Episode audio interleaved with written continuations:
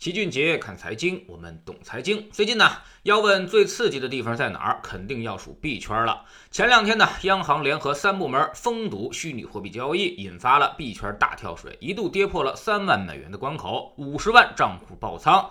但是比特币什么大风大浪，人家没见过，可不是那么轻易就被干掉的。随后人家又上演了绝地反击，又瞬间反弹到了四万两千美元以上，这就似乎有点挑衅的味道了。最后那肯定是黎叔很生气，后果很严重。就在昨天晚上，国家最高的金融会议金融委定调。直接用到了强烈的措辞，打击比特币挖矿和交易行为，坚决防范个体风险向社会领域传递。随后，加密货币再次集体下挫，现在又跌到了三万七千美元以下。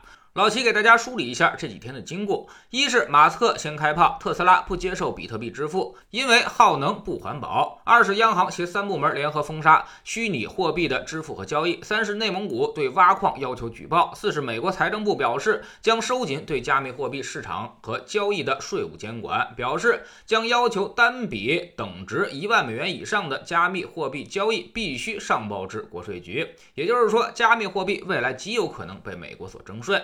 第五就是昨天我们说到的金融委定调，不但要打击交易，还要打击挖矿。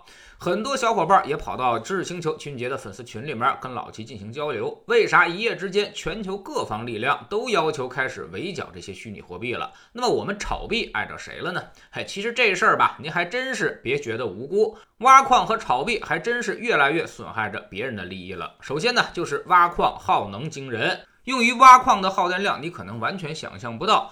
按照下限来计算，一年也得是一百三十三太瓦时，一太瓦时呢，相当于十亿度电，什么概念？差不多是一个瑞典的耗电量了。如果要用上限计算呢，那就更加不得了了。光比特币挖矿耗电量就达到了五百太瓦时，相当于五千亿度电，这已经超过了英法的耗电量了。挖一个比特币出来的电，就够一辆特斯拉从北京开到广州，然后再开回来的。最要命的是，当前全球百分之七十以上的矿场算力都在咱们这边，分布在一些西部落后地区，因为那些地方的电费更加便宜一些。前两天内蒙古怒了，也是因为这个事儿，消耗了当地巨大的资源，但是却并不交税。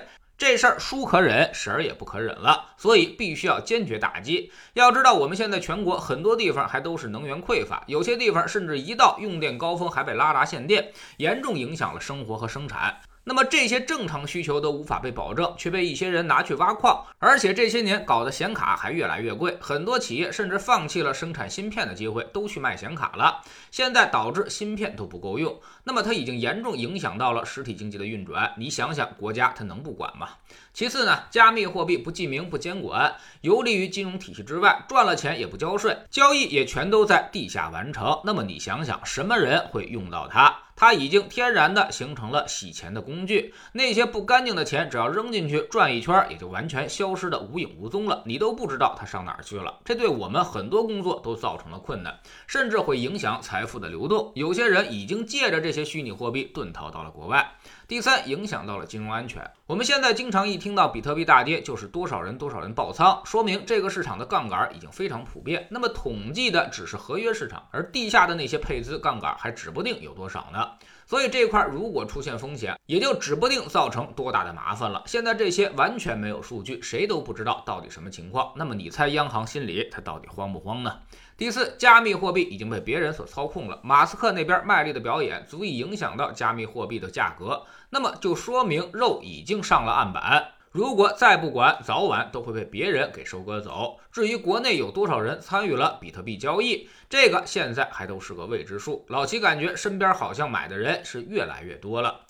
综合来看呢，在知星球秦杰的粉丝群里面，老齐其实一直有个判断：比特币对于各国而言都是一个大麻烦，损失不少，收益基本没有。只有美国人那边能够赚点合约交易的手续费。那么你猜各国最后会是什么态度？起码在咱们这儿已经十分明确了，金融委用词是打击，这是相当严重的一个表态。估计很快各个地方都会行动起来，像什么挖矿交易这种事儿会全面的封杀。甚至当成违法犯罪来处理，会不惜办几个大案要案出来。当然，按照比特币的尿性，肯定也不会就这么轻易认怂。如果它要是一直跌下去，那你买跌也能够赚到大钱，但肯定是不会的，它肯定会反反复复。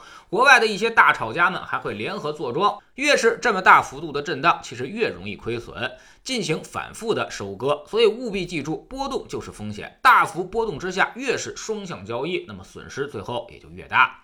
在知星球找秦爵的粉丝群，我们每个交易日其实都有投资课程。昨天给大家盘点了一下本周的表现，并且做出了一个重要提醒：周期可能已经开始崩溃了，大家务必要小心，千万不要被一些其他的无良经济学家给忽悠了。今年不会有大的通胀，原材料涨价很快就会过去。如果现在追涨周期，那么未来少说会被套一半。